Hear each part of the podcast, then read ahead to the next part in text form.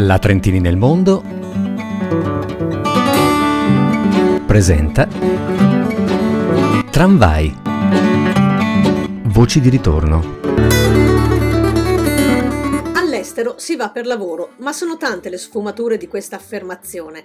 Per cercarlo? Per trovare un lavoro o un nuovo lavoro? O è meglio trovarlo prima di partire e andare dove ci chiamano? Nei prossimi appuntamenti con Tramvai ritroveremo esperienze davvero diverse sotto tanti aspetti, ma con qualche punto in comune. Oggi con Anna, Marco e Ludovica vediamo il mondo del lavoro ad Amsterdam e Bruxelles, due città che abbiamo abbinato perché le vediamo simili dall'Italia nel nostro immaginario, appartengono allo stesso ambito culturale, quel nord Europa molto efficiente e ricco di occasioni. E cosa fa la differenza? La storia singola e singolare di ognuno, le esperienze personali. Dall'oggi. Siete partiti con situazioni molto diverse, chi con il lavoro, chi senza, chi con un tirocinio. Ed oggi che cosa fate? Che lavoro svolgete? Anna ad Amsterdam, che lavoro hai trovato? Io sono responsabile commerciale per l'Europa per un'azienda nel settore chimico. Marco invece? Io ho di recente cambiato lavoro dal primo di luglio eh, in seguito alle conseguenze portate anche dal Covid che hanno in realtà eh, creato delle opportunità nel mio caso, quindi ho cambiato azienda e te lo dico eh, nel modo altisonante, sono eh, team leader business support per eh, i mercati del sud Europa per un'azienda di audio elettronica. Ludovica? E io invece sono assistente parlamentare al Parlamento europeo a Bruxelles per una deputata polacca. Parliamo di lavori di un certo livello, ma ci siete arrivati nell'immediato. Anna, in particolar modo, sappiamo dalle puntate precedenti che tu ad Amsterdam sei arrivata disoccupata e con tanta voglia di metterti in gioco. Sei arrivata direttamente a questo ruolo? no, decisamente no. Questo è il terzo lavoro in sei anni a Amsterdam. Quindi sì, sono prima arrivata ad Amsterdam e dopo, uh, una volta a Amsterdam, ho iniziato a cercare lavoro. Non ho cercato proprio di tutto, quindi avevo delle, delle idee, però sì, sono, sono veramente partita senza senza sapere dove sarei andato a finire. Ho iniziato mm. come una sorta di assistente alla direzione, dopo sono passata più a un ruolo più di vendite, per poi diciamo l'ultimo step che è stato quello dove sono adesso, un step abbastanza importante dove poi appunto sono diventata eh, responsabile per tutta l'Europa a livello commerciale. Ritrovando un po' il tuo ruolo che avevi anche in Italia, lavoravi nell'ambito commerciale, giusto? Sì, lavoravo per una piccola realtà locale a Trento, un'azienda di servizi ed ero eh, responsabile commerciale. E anche adesso sono responsabile commerciale, però diciamo che la dimensione dell'azienda e dei, dei mercati di cui mi occupo è completamente diversa. Indubbiamente, insomma, una, una crescita non solo rispetto all'azienda a cui fai riferimento, ma anche il tuo ruolo evidentemente ti dà qualche soddisfazione in più. Marco, eh, avete tre storie diversissime come avvio della vostra carriera lavorativa all'estero. Marco, non sei arrivato disoccupato ad Amsterdam, però insomma facevi altro, diciamo così. Ho avuto un percorso professionale abbastanza eterogeneo e flessibile. In Italia ero educatore professionale, quindi di base dipendente comunale per i servizi alla persona. Lavoravo sia mm-hmm. nelle scuole che nelle famiglie e principalmente con eh, minori. Quando sono venuta ad Amsterdam in realtà il mio primo lavoro è stato quello del lavapiatti, che è durato due settimane perché avevano visto che da reparto lavaggio mettevo in riga i cuochi e quindi sono passato come sous chef poco dopo anche perché comunque me la cavavo sia a livello di organizzazione che di preparare mh, quello che serviva eh, per 80 persone ogni giorno e dopo un anno e mezzo ho imparato la lingua, l'olandese, e quindi sono passato come manager di sala e gestore del locale praticamente, che era anche una galleria d'arte contemporanea dove esponevamo artisti italiani e dopo quattro anni e mezzo sono passato in azienda. Anche lì sono partito dal basso come servizio clienti per al tempo Francia e Italia per un'azienda danese di calzature. Dopo un anno e mezzo sono diventato senior e poi ho ho imparato lo spagnolo, così mh, mm, ho potuto prendere mh, mm, un'altra fetta di mercato, sono passato a team leader e adesso appunto questo nuovo lavoro in una posizione di medio management. Forse più lineare il percorso di Ludovica a Bruxelles, anche perché insomma non, non si va a Bruxelles a fare il lavapiatti, o forse qualcuno può anche farlo. Tu come hai iniziato Ludovica? Come cameriera. Smentita subito. Sono arrivata a Bruxelles ehm, non disoccupata ma um, attraverso l'Erasmus Plus Placement dell'Università di Bologna, quindi questo, post, questo tirocinio post laurea. Ovviamente la paga non era molto alta per lo standard di Bruxelles. E quindi mm, durante il giorno facevo questo tirocinio e la sera invece nei weekend lavoravo in un ristorante italiano qua eh, a Bruxelles. E mm, da lì poi prima di raggiungere la posizione che sono adesso ho fatto tre tirocini per quasi due annetti più o meno, in cui appunto mi giostravo tra tirocini e, e cameriera per racimolare un po' più di soldi, finché poi mi si è aperta l'occasione di entrare in Parlamento, sem- sempre tramite un tirocinio, finanziato questo dall'Unione Europea, e da lì poi sono riuscita, sono riuscita a rimanere nel, nel mio attuale lavoro con, con, la mia deputata. Un'indicazione di fatto possiamo, possiamo, già darla, quindi male che vada, la ristorazione rappresenta sempre un ottimo salvagente. Non credo tu abbia faticato tanto a trovare questo lavoro, no? No, no, anche perché comunque qua eh, a Bruxelles di ristoranti italiani ne abbondano, però sicuramente è stato, è stato positivo per me perché contemporaneamente ho imparato anche il francese. Quindi sì, lavoravo per la ristorazione italiana però contemporaneamente apprendevo anche sempre più la, la realtà eh, locale bruxellese. Certo, quindi diciamo la, la, lingua del posto per riuscire ad avere poi anche la vita extra, perché comunque lavori con, con l'inglese. Allora apriamo questo fronte, quello della lingua per il lavoro. Forse Marco è quello che ha sottolineato di più che eh, non solo l'inglese hai dovuto sfruttare per ritrovarti dove sei adesso, Marco. Allora, eh, sì, con l'inglese ad Amsterdam o in altre città grandi come Rotterdam, magari Utrecht, città studentesche, è possibile lavorare soprattutto nelle aziende internazionali o magari anche all'interno di, di negozi frequentati soprattutto da turisti. Personalmente eh, parlo cinque lingue, è una scelta che ho voluto fare proprio nella mia vita anche per poter avere più flessibilità nelle possibilità professionali.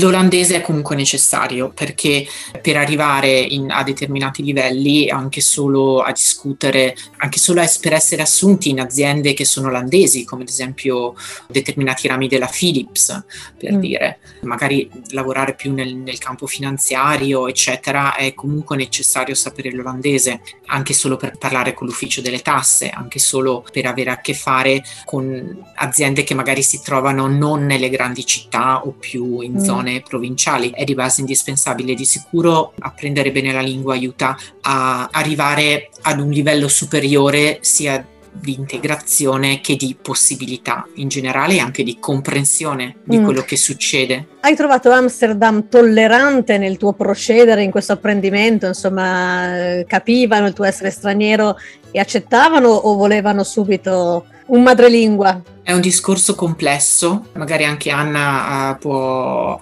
dire quella che è stata la sua esperienza, che può essere probabilmente diversa dalla mia. Città come Amsterdam è quasi difficile parlare olandese, nel senso che sia per motivi un po' culturali eh, si cerca normalmente di attirare persone del proprio bacino culturale, che quindi spesso non sono madrelingua olandesi, sia per gli olandesi stessi che un po' per pigrizia, un po' per uh, praticità e un po' anche per venirti incontro preferiscono uh, spesso parlarti in, in, inglese quando si rendono conto che non sei madrelingua e questo non aiuta di certo a, ad allenarti un po' con la lingua. Ci sono però determinate situazioni come per dire quando vogliono renderti le cose difficili, magari in uffici amministrativi, in comune, all'ufficio delle tasse dove sei tenuto a livello ufficiale a, a parlare in olandese, quando anche solo li chiami.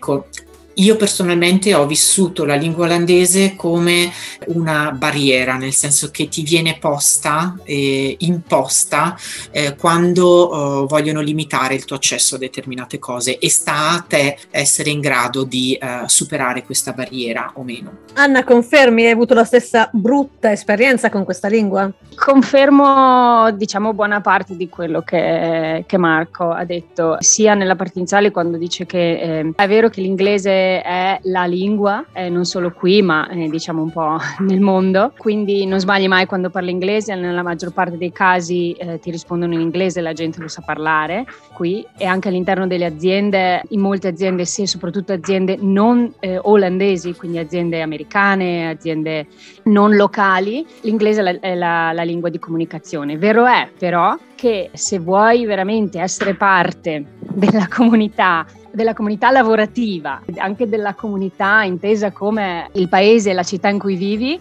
eh, a livello burocratico e anche solo nel mio caso, ad esempio ho comprato recentemente casa e ho avuto bisogno di supporto perché non avrei potuto farlo senza, eh, senza qualcuno che mi aiutasse con i documenti in olandese. direi che servono tutte e due, se si decide di restare nel lungo periodo va imparata anche la lingua locale perché ti apre delle porte che altrimenti, come, come ha detto Marco, ti vengono più che altro chiuse in base a, diciamo, al supporto che ti vogliono o non ti vogliono dare. La realtà di Bruxelles, Ludovica, qual è con il francese? Eh, io concordo con Marco e Anna, nel senso, parto dal presupposto dicendo che secondo me comunque una persona che decide di andare all'estero dovrebbe imparare la lingua locale. Non dico tutte le lingue ufficiali di quel paese perché ad esempio qua in Belgio c'è come ufficiale il, l'olandese, il fiammingo per meglio dire, mm-hmm. il francese una piccola parte anche di, di, tedesco. Però è anche insomma una, non lo so, la vedo, lo considero un po' una sorta di rispetto anche per il paese che, che ti ha adottato, mm, anche se è temporaneamente. Per quanto riguarda Bruxelles eh, ci sono due livelli secondo me. Al lavoro la maggior parte soprattutto nelle istituzioni e nelle grandi multinazionali viene richiesto l'inglese io personalmente lavoro in inglese e in francese, anche perché comunque è la lingua ufficiale del, di lavoro, oltre che all'inglese. Quando invece si esce dall'ufficio, dal lavoro stesso, ecco, l'inglese non è, non è ben visto, nel senso eh, a fare la spesa o agli uffici postali o i contratti, ad esempio, anche della stessa casa, è tutto in francese. Quindi ovviamente l'inglese fanno molta fatica a parlarlo. Se si vuole essere più, secondo me, integrati all'interno della comunità, che per comunità non si intende soltanto la tua lavorativa, ma la tua comunità dove tu veramente potrai poi creare una vera vita, ti conviene eh, imparare la lingua locale. Beh, insomma, superato l'ostacolo lingua, o meglio, l'avete superato evidentemente brillantemente, eccoci ad affrontare l'altro passo importante, come si trova questo lavoro, quali documenti servono. Tu, Ludovica, accennavi, sei arrivata con un tirocinio. Come si trovano queste occasioni? Al di là, insomma, del canale universitario, forse la tua università ti aveva in qualche modo indirizzato? Io per eh, mia personale esperienza devo ringraziare l'Università di Bologna perché comunque per quanto riguarda relazioni internazionali per l'estero, anche per il tirocinio, è veramente un grande esempio secondo me. So di tantissimi miei amici che hanno cercato canali universitari in altre università e non hanno trovato così tante opportunità. Io sono partita, ho utilizzato tutte le possibili opportunità che l'Università di Bologna mi dava per partire all'estero e da lì ho trovato anche il, il tirocinio post laurea e ho utilizzato come canale veramente quello universitario. Poi una volta che sono arrivata qui ti fai sei mesi, capisci un po' anche la realtà, come funziona, capisci anche i canali di Bruxelles dove andare a cercare e da lì poi ho trovato lavoro come tirocinante in altri settori. Marco invece come si parte con il lavoro in tasca per quanto insomma da, da lavapiatti però in Italia come cerco l'opportunità di lavoro all'estero? Allora, cercarla ehm, dall'estero, soprattutto in questo periodo post-Covid, non è mh, mm, forse ancora più complesso e credo anche dipenda tanto dal settore in cui vuoi cercarlo. Ho visto ad esempio alcuni miei amici che sono ricercatori e eh, per loro è più facile riuscire ad accedere a borse di studio oppure a lavori nella ricerca nelle università olandesi, mentre sicuramente lavori considerati meno anche meno pagati, considerati meno specializzati come quello nella ristorazione, è difficile trovarli quando sei in Italia a meno che tu non abbia già dei contatti e questo è quello che è successo a me, eh, anche se era stato quasi un discorso di fortuna in quel senso, o dico una fortunata coincidenza, ecco, mettiamola così. Il consiglio può essere quello arrivate sul posto che poi in qualche modo questo tipo di lavoro è un'opportunità che può venirvi incontro lì una volta che siete ad Amsterdam. Esatto, sì, soprattutto per questo tipo di lavori come magazziniere, ristorazione, eccetera. Per quanto riguarda le aziende, credo dipenda sempre onestamente dal profilo professionale, persone mm. che sono specializzate in determinati settori, informatici ad esempio, che sono richiestissimi, o a, a livello di management è facile anche che possano trovarlo dall'estero. Livello di servizio clienti o, o cose di questo genere è molto più difficile, anche per il semplice motivo che l'offerta è già molto ampia sul territorio stesso. Ci fermiamo, ma in sospeso abbiamo ancora tante voci legate al tema del lavoro, in particolar modo gli aspetti più burocratici. E allora la risentirci è con il prossimo appuntamento in cui ritroveremo ancora Anna, Marco e Ludovica per parlare proprio di documenti necessari alla ricerca di lavoro, di curriculum e di cosa serve per presentarci al meglio per un posto di lavoro all'estero.